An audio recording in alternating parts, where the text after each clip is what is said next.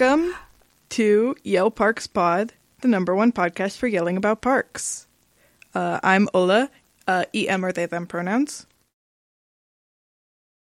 Uh, I'm sorry. I'm Ellory. they them please. And I'm Nic. They them please. So today we have a very cool park. We're discussing a uh, incredibly unique park, uh, all the way over in Japan. It is. We're talking about Amami Gunto National Park. Um, yeah. Amami Gunto it's really cool. is is a park spread over a series of islands, uh, and and the surrounding ocean of the Ryukyu archipelago off the southern tip of Jap- Japan.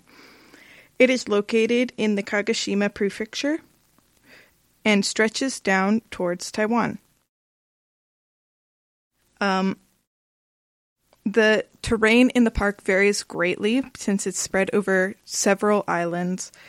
It has steep mountains, mangrove forests, uh, evergreen and broadleaf forests, tidal flats, um, and ria coasts and coral reefs.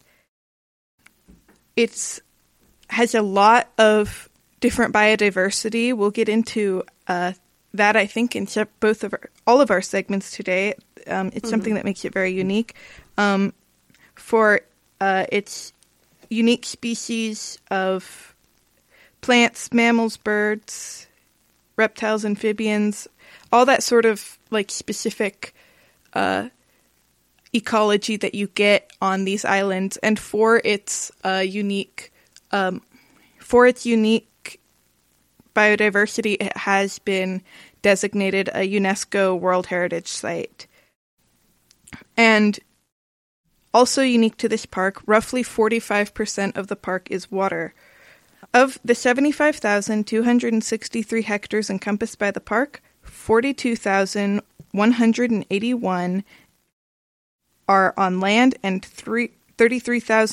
three- 33,082 are in water. It's one of Japan's newer national parks. It was recognized as a natural national park on March 7th, 2017, so just over 6 years ago. It was historically part of the Ryukyu Kingdom until 1879 and the Satsuma domain until 1871. And according to Japan's Environmental Ministry, which manages the park, the region is a melting pot of Ryukyu Kingdom culture in the south and the Yamato culture of the north, and you can still see evidence of the mixed cultures in the local songs and performances. People continue to inhabit the islands, both inside and outside the park, with several municipalities wholly or partially inside the park boundaries. Which, and that concludes our overview. Um, and I will also be kicking us off with our first topic on this park. We're going to be talking about rabbits. Yeah. Good bunnies. Some the one of the coolest things about um, any island ecosystem, but especially this one, are the unique species. And in the islands of Amami Gunto is the only place in the world you can find uh, Pentalagus ferne- Pentalagus furnessi, or Amami rabbits.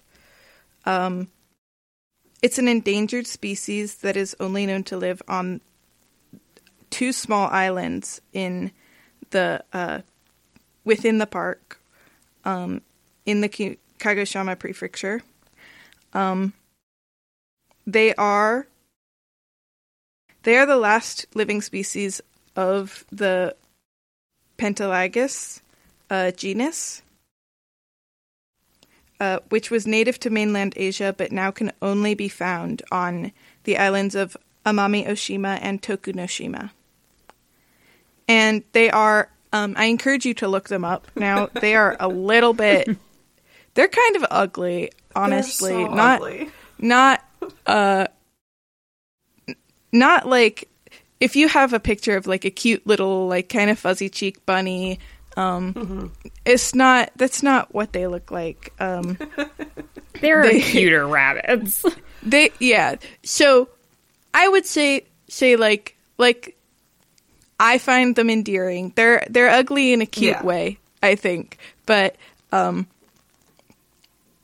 But yeah, d- like They- don't they are- expect, you know, like They- a North American rabbit. yeah they are not uh doe-eyed little little No. uh thumpers um but they have thick brown uh, or reddish brown fur and short feet with curved claws. They use the claws for digging burrows. Um, uh, their eyes and ears are a lot smaller than uh, most rabbits you might uh, uh, immediately imagine when you imagine a rabbit. Uh, they also have often have uh, very distinct bald patches around their eyes. They aren't what most people would immediately call cute in I would imagine, but I think that they do they do kind of loop back around into being ugly cute and Yeah. Um like just so uh enjoyable in that way. yeah, it, it- you know, it's one of those animals where it's like Mm-hmm. it, it takes you a little bit of time to appreciate the cuteness. And so these rabbits are considered living fossils. Um, so what does that mean? What is a living fossil? Uh, when you hear the term living fossil, it's easy to think that the species has sta- stayed exactly the same for thousands or millions of years. Uh, but that's just not how uh, evolution and genetic drift and that sort of stuff works. Like, um, just because they they are uh, they they still have continued to evolve and change, but uh, they may superficially appear to be the same as the members of their species that appeared millions of years ago. Um, but they have what's they're showing what's called stabilizing selection. The population stabilizes on a particular non-extreme trait value. Um, so they there is it isn't as if they have been uh, they have reached the end of their evolution or they have stopped changing or their genetics have stopped changing but because they um they have these characteristics that they have these characteristics that do remain stable that we can see have certain things that have not changed in all that time Yeah.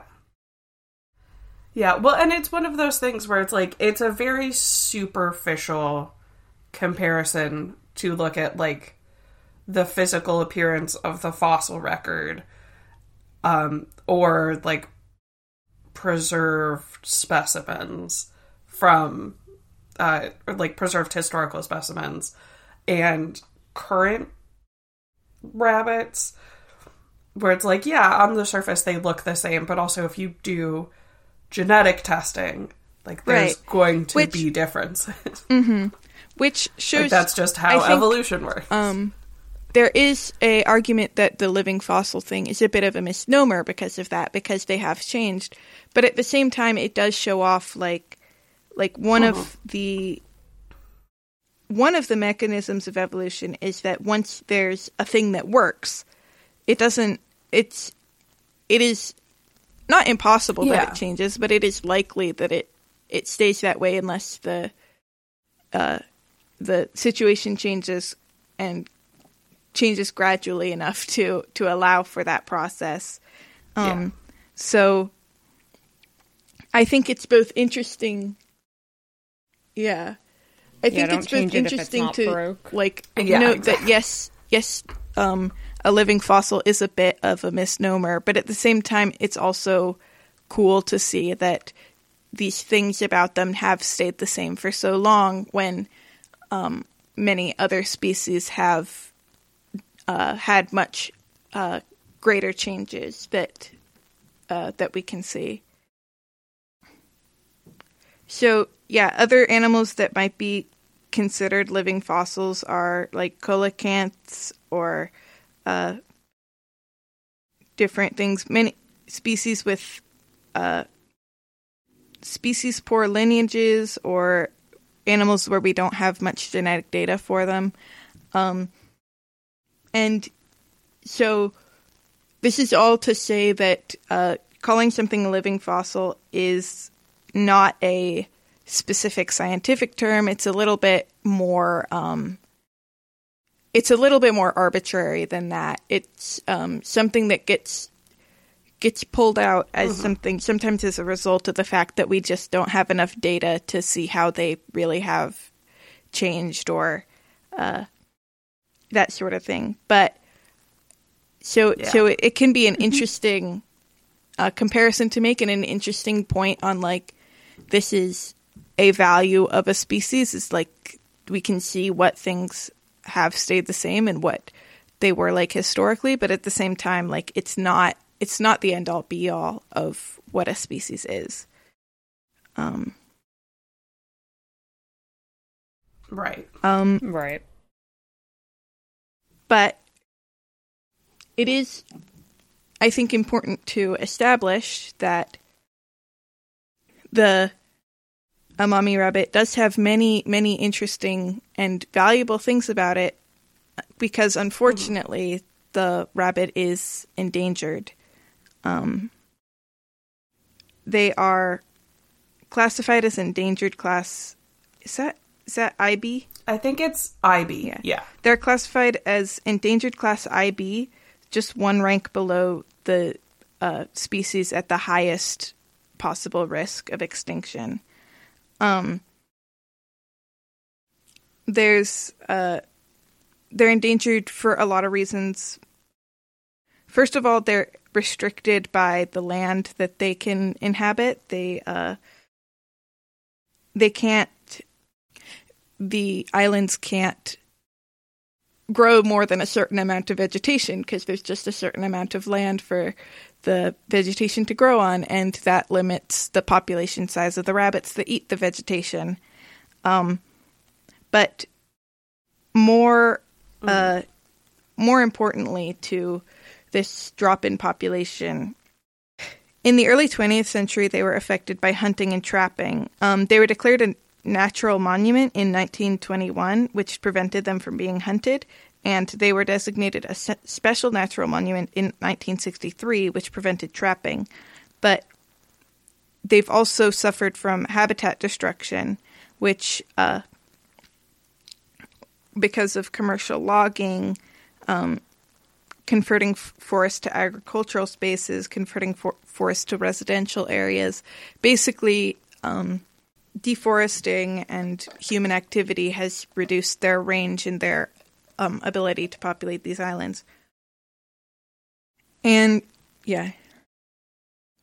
And finally, the Amami rabbits were put at risk because of the introduction of mongooses to the islands um, in 1979.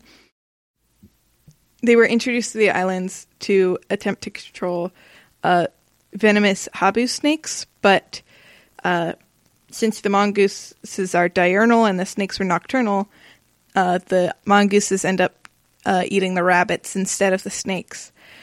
Um, and in 2005, the ministry has been started to try to work. In 2005, the ministry began to uh, work with local residents to try to capture and remove mongooses. And I believe um, we will uh, talk more about this later. I believe, Nic, you've prepared some about the mongooses. Um, Yeah, the uh, Amami Mongoose Busters. I'm very excited. right. yeah. Um, but before we get to that, I'm just going to say a little bit more about why why are these rabbits, these like little ugly little rabbits, so important. Um,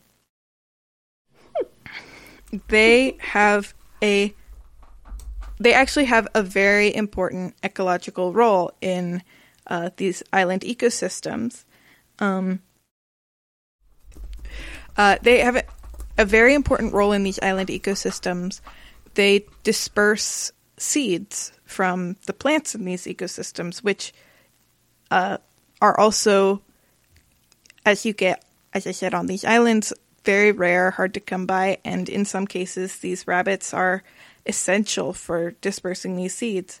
Um, scientists from Kobe University were studying the propagation of Balanophora un- Balanophora uinensis, and through the use of wildlife cameras and fecal samples, they were able to discover that uh, amami rabbits are a essential disperser species. Um, they Continuing our streak of talking about Uh, animal poop. Love Yeah. it. uh, check it off the bingo card. Um, so uh, they uh,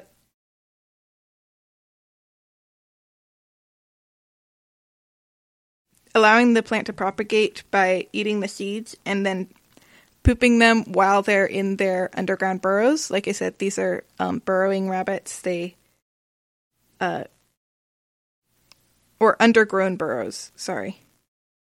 Oh, sorry, that should be underground. Should that be underground? Okay. yeah. In under underground burrows, yeah.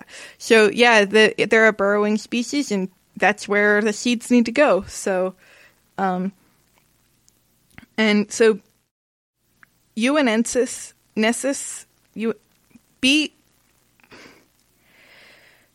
Let me get it a couple tries at this one. Yeah. Let me get a couple tries at this one. Um, I don't know who's editing this one. Just, just like ed- the one I get right, edit it Yeah. in whenever I say it. Yeah, Just- it'll just- be fine. yeah, that'll be fine. I will fine. say, Oh. CFM messaged me after I had that one real rough Latin uh, episode that we did. And basically, he said, it doesn't matter. Whatever you say is correct because it's a dead language. So it, you're Yeah. good. Honestly, Uh, who cares? I have, I have, um, I have Lat- Latin speaking friends who would probably not be fri uh, I- happy with that, but Well, um, okay. Here's eh, here's But- the thing. but is that also you are a making scientific- a good faith effort to Yeah. try to get it right, and that is what matters. Yeah. No, scientific scientific Latin scientific uh, names are not real Latin. They're not. They're not. They're. Yeah.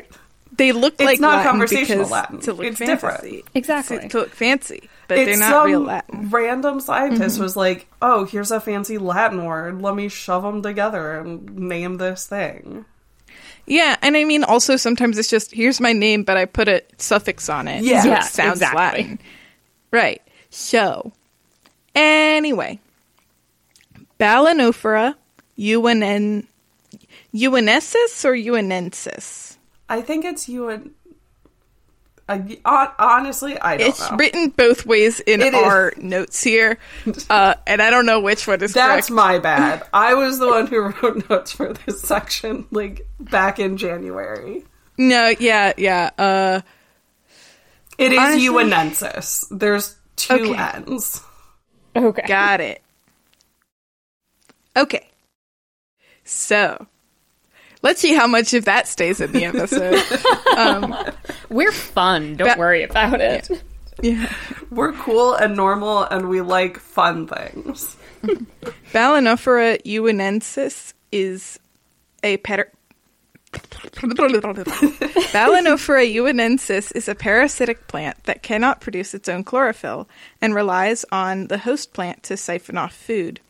Um, and by excreting the seeds underground, the amami rabbits can allow the uinensis to attach itself to plants' roots. Balanophora plants are found throughout Asia, and they're often used in folk medicine to relieve swelling or often as an antioxidant.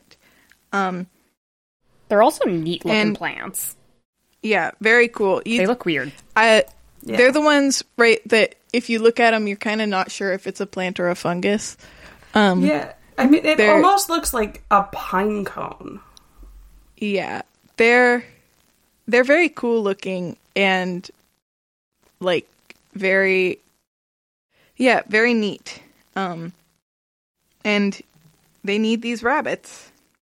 there are attempts to conserve these rabbits. Uh, the uh, the designation of the national park is one of them, um, as well as removal of non-native predators and attempts at habitat restoration. Um, but attempts are ongoing. But to talk, speak more on those attempts, I think Nic, you prepared some about mongooses, right? Yes, I... Mongooses, mongoose. Okay, Mon- I also have mon- this thought. monkey? It should it should be mongoose, and it drives me nuts that it's not. I don't know. Mongooses is more fun to say than monkeys, is my thought. And I think that that should play a, a significant part in how we say words, is how fun they are to I say. hear you, and that's valid. but also, But then you end up with like geese versus mongooses. yes, Right. it just makes sense. I think so. Here's the thing: is that gooses is not fun to say. I don't think no. gooses is more fun to say than geese. So where, how does the mon? Gooses is worse than geese, but mon somehow magically makes it more fun. I think it's because monosyllabic words, it's harder to engage in wordplay than multisyllabic words, where you can get a little more goofy and your brain will like fill in those gaps of like, okay, I understand what you were doing. Yeah, but then we should then we should just. I am in favor of you should pluralize any word in the funniest way. Yes, but you should pluralize it. Then it should be like mongi. That should be it. Just a lot of eyes. Yeah. You just Yeah, hold down the eye on your keyboard until the vibes feel right. exactly. Also, just gonna throw it in there. Mooses versus meese should be meese. Way more fun to say. I'll say, yeah, that one is. a I don't know if I agree one. with that one. Really? I don't. Meese it feels wrong to me. I'm telling you, mongooses feels wrong to me. Moosin. I did never think that this was going to be the thing that we like disagreed on. so it really was how to pluralize mongoose and moose. I mean, I'm not surprised. But, but yeah. So, like Ole said, in 1979, 30 Indian mongooses were introduced to the island in order to control the population of venomous habu snakes. But due to the difference of when the creatures are awake, it wildly didn't work, and subsequently the mongooses preyed upon rare species such as the amami rabbit and the amami ishikawa's frog, um, which is a cute little frog if you Google that. Um, I'm gonna Google it right now. yeah, they're cute. They're they're tiny. They look cute. I like them. That was, I think, my favorite part of uh, reading the like UNESCO report for um for this site. Um, there are so many pictures. A lot of good pictures. Yeah, um. There, yeah. There's a very lot of spotty. really good. yeah. It's like It's polka like dotty. a- yeah. Oh yeah. This is a cute little frog. Yeah. It's got it's got kind of a texture to it, kind of mossy. I like yeah, this frog. I think that's what I think that's what it is. Is that it looks like if moss became a frog. Yes. Mm-hmm. But yeah, so plans to eradicate the mongooses started in the year 2000, and in 2005, the Amami Mongoose Busters were formed. Um, so that's a specialized team who their entire purpose is to capture and remove the invasive mongooses. Also, just like, you know, keep all the data, where they're at, what's going on, that whole situation. Right. Um, not that we haven't had enough side notes. Best name. Best name. I love this organization name. Also, they have Yeah. a really cute logo. Um, it has like a little amami rabbit on it, and some sort of woodcock, and another bird that I don't know what type of bird it is. I could probably find that somewhere, but I couldn't. Um, and they just got little happy faces on them. They're very cute.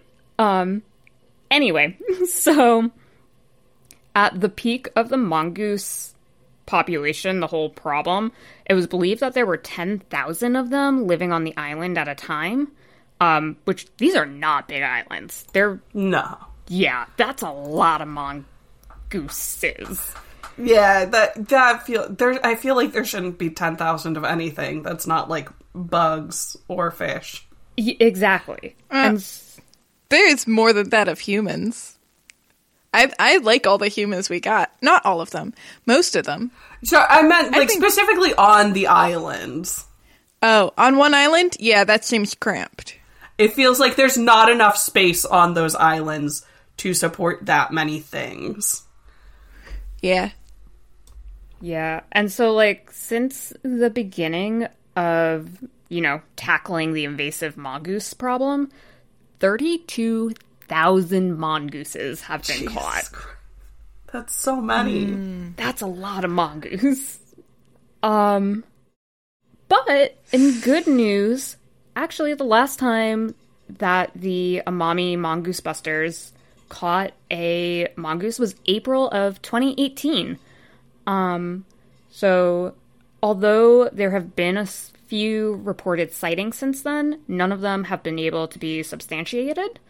Um, and Right. So it sounds like now they're just like they're checking to see if there are any stragglers. Yeah, exactly. I mean, it's so hard, especially when there's so many like forests and you know they can be underground. Like, you really Yeah. want to make sure. It's like Yeah. it's like the mealy bugs on my pothos right now. Every time I miss one, there's just a thousand more. Um, yeah.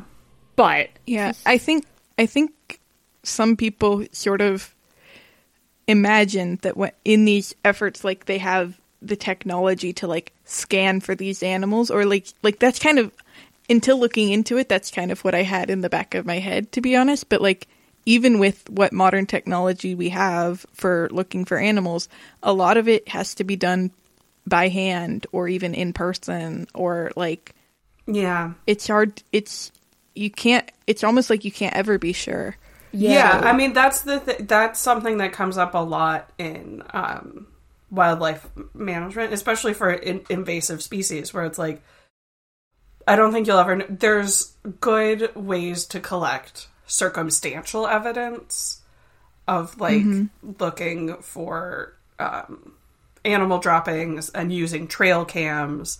But Yeah. it's not like they can do right. This is not like a movie where they can do a you know, scan of the entire island. It's like people going out Right. on foot and checking traps and wildlife cameras and like l- looking for animal tracks. exactly, yeah, right right and um it's it's a lot easier to prove something is there than to prove Yeah. something isn't Yeah. al- Yeah. as well which uh Yeah, Yeah. I mean, think about how many species have been like declared endan- uh, extinct, and then, oh, actually, we found one in the forest like 20 years later. It's like, yeah, it's a forest. You're never gonna check yeah. the whole Right. forest. right And honestly, 20 years kind of short. Sometimes it's like we saw this creature last time in 1924, but we just found one again. Yeah. So, mm-hmm. But Yeah. and mongooses are small Yeah, yeah, It's they're not really like, cute. I um, will say they're cute, but they're a big problem.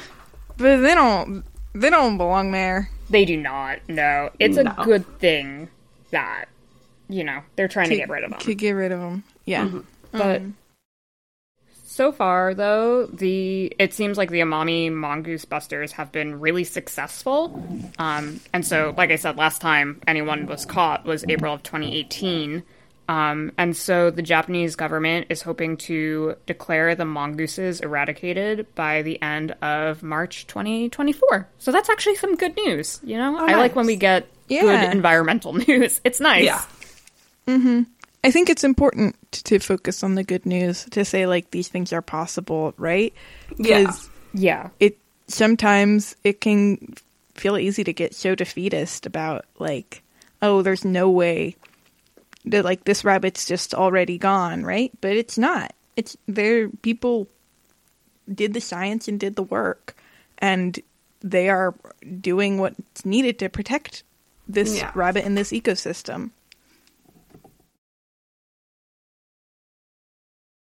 Yeah, exactly. And like talking about the ecosystem, I know that Ellory did a lot of really cool research on ocean, the like ocean bits, the ocean park part of this park. So I would love to hear some about that. Yeah, it's a kind of a a skim of um a lot of different aspects because oceans are very diverse environments, um, and so it, it's impossible to cover all of it. Um, and it's also diffi- difficult because like I don't read Japanese. There are not that many uh, English language sources available, so um, I did rely a lot on the uh, UNESCO World Heritage Site report, which has a lot of like really great information, um, but does cover some of the archipelago that is outside of the park.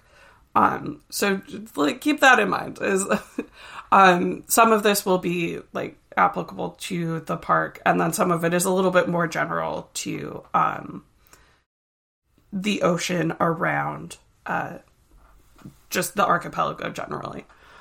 Um, but for um, so as we we uh, talked about before, about forty five percent of the park is water. Um, so that includes like the ocean, as you know, we kind of generally think of the ocean, as well as the coastal areas um, that are varying degrees of underwater. Um, so, like mangrove forests, tidal flats, coastal wetlands, and of course the coral reefs that surround the islands. Um, so, the waters around the uh, park's island chains uh, are home to several significant whale species. Um, humpback whales have become a like big attraction, especially in the winter. Um, as well as the northern, or sorry, the North Pacific right whale, which is one of the most endangered whale species. Uh, they have been sighted around the uh, island of Amami Oshima. Um, actually, let me make sure I'm. Yeah, uh, Amami Oshima Island. Um, which it is uh Amami Oshima is the only location um that I understand uh, in the East China Sea where that species has been like confirmed. Um there's another place, uh, Bo- the Bonin Islands, which um, they have also had sightings, but um, in the East China Sea at least. Um, Amami Oshima is the only place that they have been found. Um, they are also a uh, serve as a habitat for bottlenose dolphins, uh, birds, whales, sperm whales, uh, as well as like um, different uh, dolphin species. Um, and they're you know part of those animals' uh, spe- uh, seasonal migration pattern.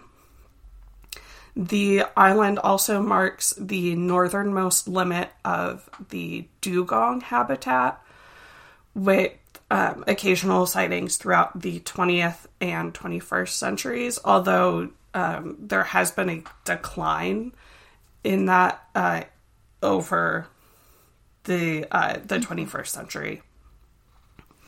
I love dugongs. They're such uh, goofy looking guys. They're so goofy. So for people who maybe don't know what dugongs are, um, they're related to manatees.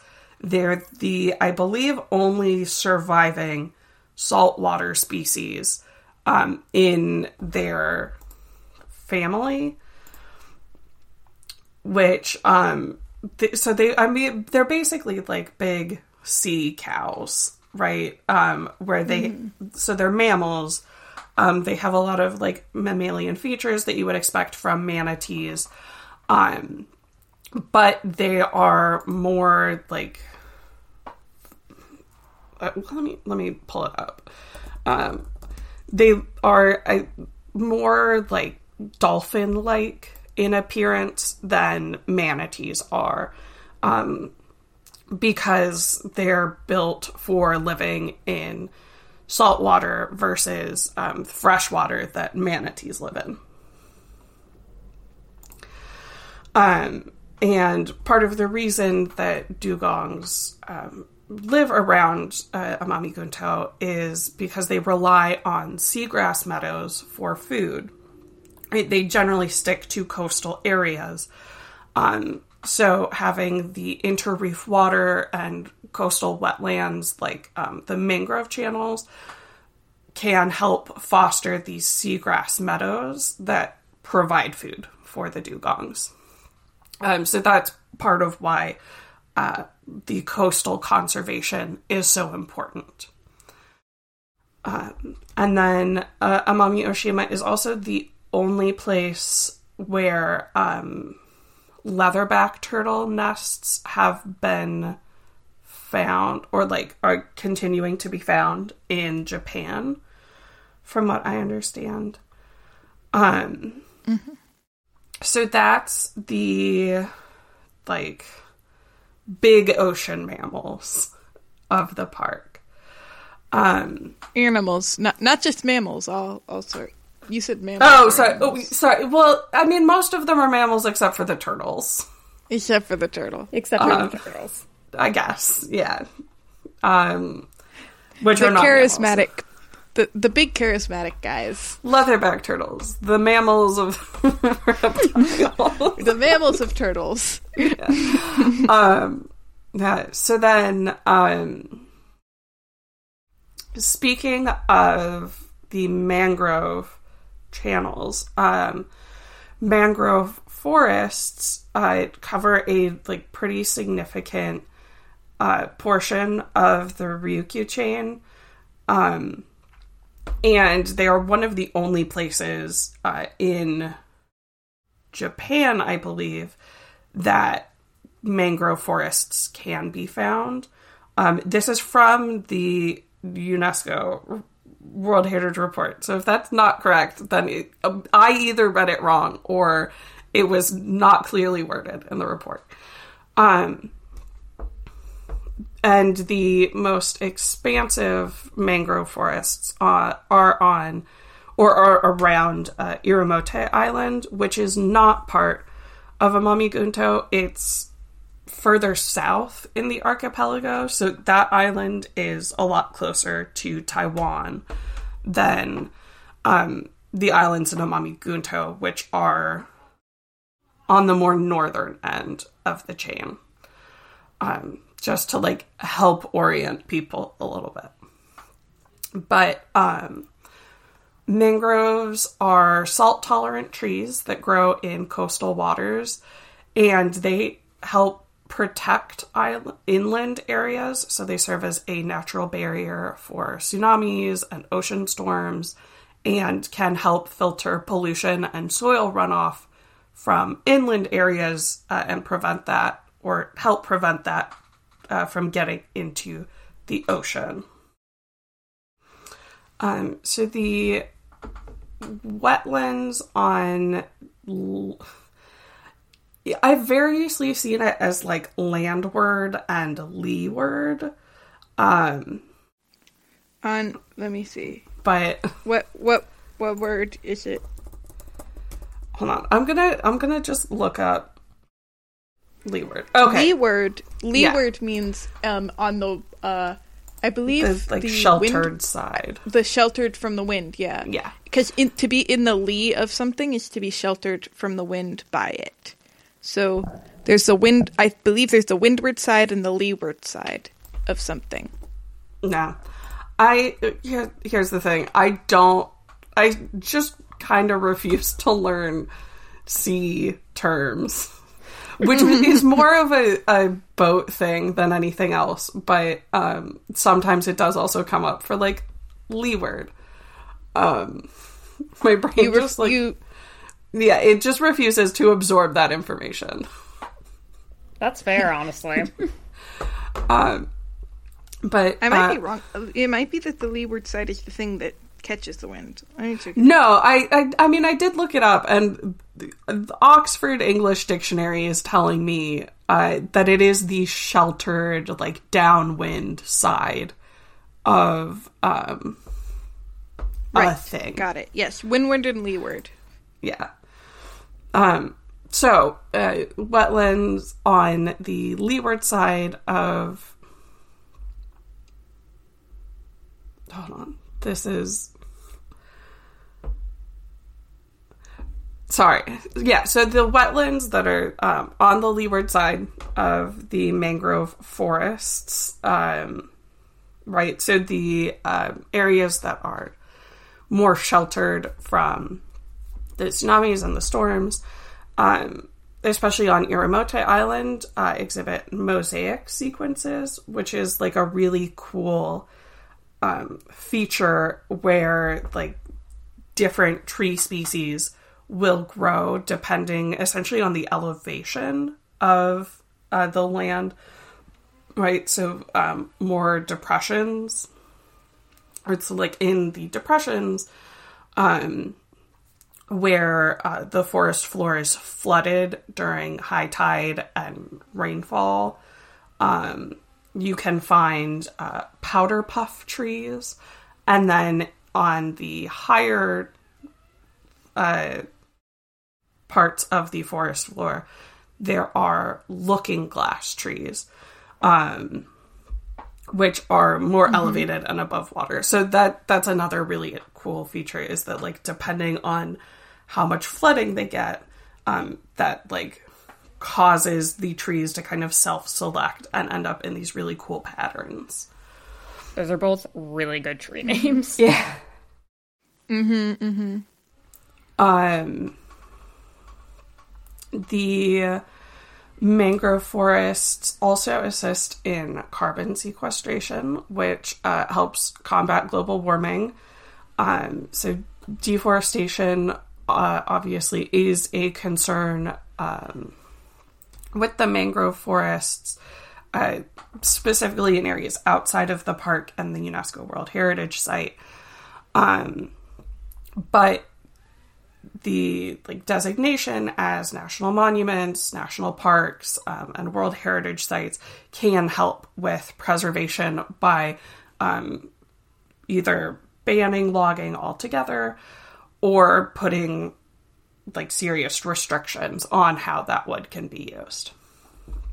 And there were um, two scientists that I found, uh, Mackie Thomas and Satoshi Mitaria, uh, sorry, Satoshi Mitarai at the Okinawa Institute of Science and Technology that are working on research to track the movement of mangrove prop- propagules, which are the equivalent of a seed, essentially.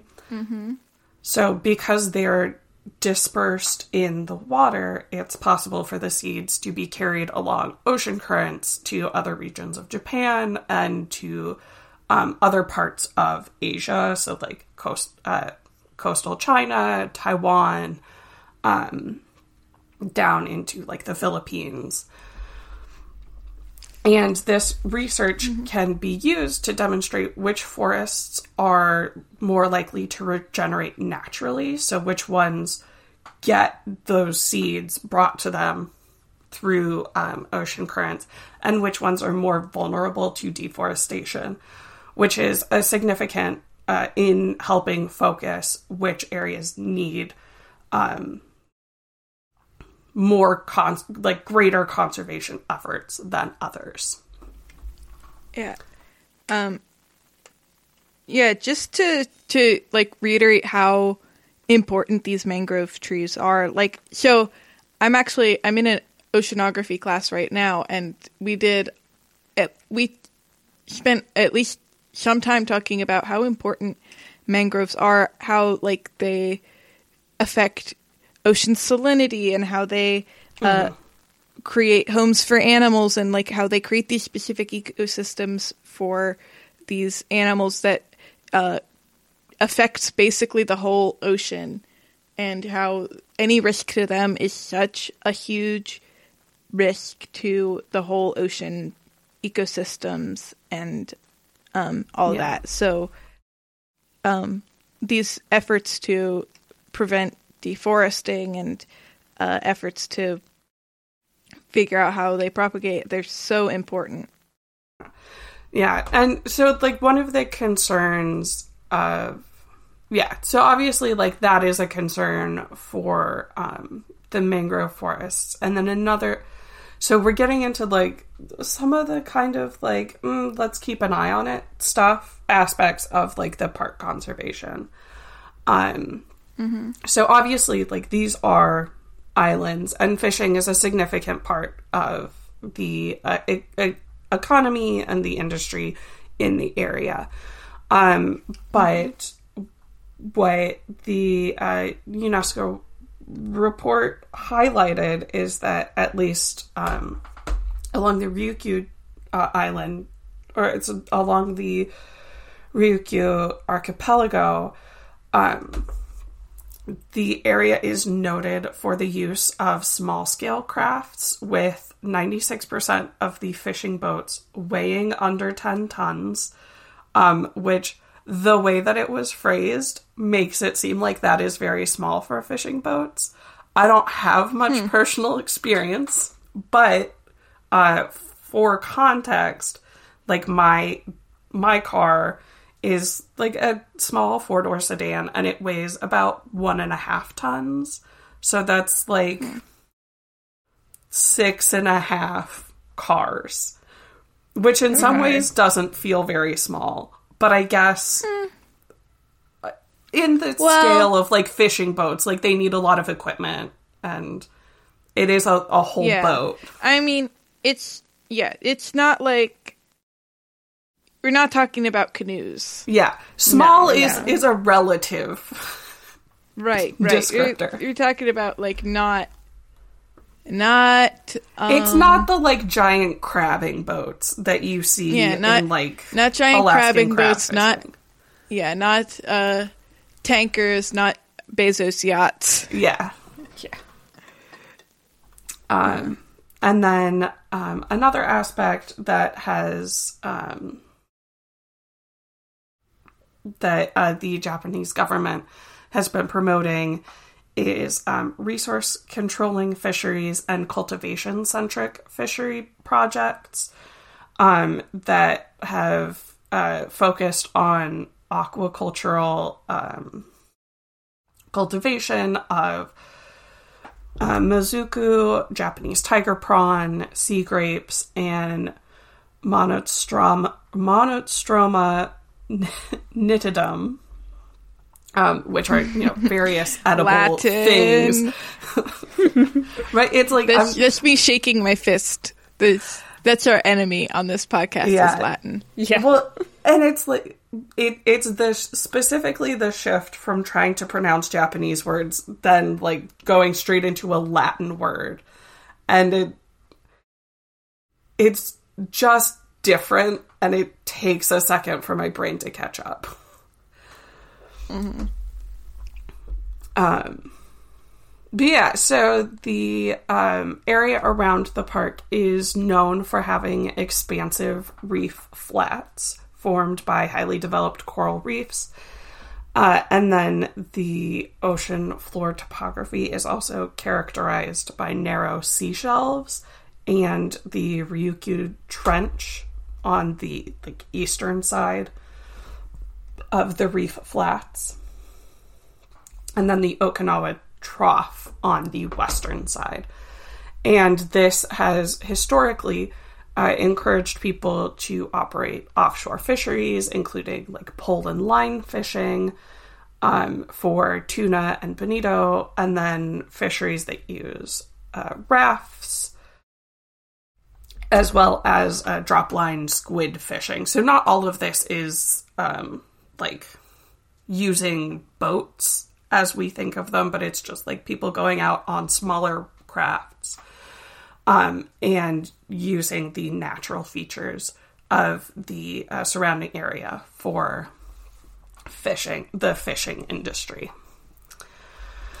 Um, and then also some kind of good news that I have is um, that there are um, some reefs around Amami Gunto that have actually been recovering because of the um, because of people like hunting crown of thorns starfish. Um, so the crown of thorns starfish is um is a, a so starfish generally i guess is a place to start um that they feed on coral right? The algae that uh, grows on the coral reef that like gives them their color and helps develop these ecosystems that lots of other animals inhabit. Um but because of like rising ocean temperatures, um, we've seen larger and larger outbreaks of specifically the crown of thorns uh, starfish population, which preys on the coral that grows around Amami Gunto. And um, because they feed off the algae that lives on the coral, when too much algae of that algae is consumed, it can kill off the coral, which exacerbates the issues caused by global warming, which already poses a threat, um, and leads to things like coral bleaching, which just like can fully kill off reefs. Um, so, um, on the positive note, that um, there has been some evidence of um, in the last couple years of some of these reefs um, recovering because people are um, like actively working to control the starfish population. Um, and part of the issue, especially with in um, ocean biomes, is that um, it's hard to fully eradicate a species um, because the ocean currents can take um, starfish larvae from other areas outside of the park and then you know carry it to the park and then even if you are able to fully eradicate it right it can come back and it, it's impossible to prevent that without also mm-hmm. like se- severely harming um, the ecosystem itself. Yeah, you can't right. really tell the ocean no. So. Yeah. it's, it's like, hey, actually, these ones you can leave. Like, it's just going to pick up everything and bring it to a different place. Exactly. So, without addressing climate change itself, there's you yeah. can you can mitigate it, but yeah, and it like that's the thing is that um the managing the starfish population can help the reefs, but ultimately, like global warming is a major contributing factor to re- reef fragility. Um, that like with or without the starfish, uh, they are already at risk. Um, and so that is why that yeah. So it, it is important to recognize that it's like getting rid of the starfish isn't going to fix everything. Right. We need to address the larger problem. Yeah. Which um But yeah, so that is my is difficult, like, but yeah, you know, we have people working on it, and we want other people to work on it too. yeah, yeah. Um, yeah, and it, it is good to see that like there is evidence that like if we can address global warming, right, then we can also address some of the other issues and like help right. stabilize these and, ecosystems. Yeah. We have there are issues we have addressed. Um I've that we have, uh, you know, come together, figured out ways to to fix these things, um, and we're working on restoring ecosystems, and we, I think, climate change especially can be such a hopeless feeling feeling issue, right? And Yeah. hopelessness is just not what we need. We need uh we need action. Yeah. Yeah. I think which I think I think that about does it for our Amami Gunto episode. Mhm. Um um thank you for listening. Thank you for uh for sticking around and um fellow host is there anything we want to plug before we go? Um, I'll say give us a rating, review us on whatever your podcast thing of choices. Um, yeah. We would appreciate that. And, you know, it helps other people listen to us talk about animal poop and other stupid things. Right. and very important things, too. Yeah. And also, I will plug- you know- Oh, yeah, Yeah. Sorry, no, go ahead. uh, call your local government officials and tell them to do something. Tell them to listen to science about climate change. Um, it's always a good time. Yeah. It it turns out like they have offices and phone numbers for a reason, and you should not be afraid to call them. Um, Yeah. that is Write a letter, What they are write an email. Yeah, And speaking of ways that you can get involved, our next episode will be our April episode. Um, we'll be talking about citizen science for Citizen Science Month. Um, it's a little bit of a departure from our regular park stuff, but we're really excited for it. Citizen science is something that all of us are really passionate about. Um, or at least I am. I don't want to speak for you two. Oh, yeah. yeah. I mean, yeah, it's something that's come up a lot in, Yeah, in we've talked ways. about it. Yeah. Um, as always, if you want to get in touch with us, you can email us at yellparkspod at gmail.com. Um, we get so excited every time we see something in the inbox. Um, and you can find us on Twitter or Tumblr at yellparkspod. Um, now we can do our final Yahoo. Three, two, one. Yahoo!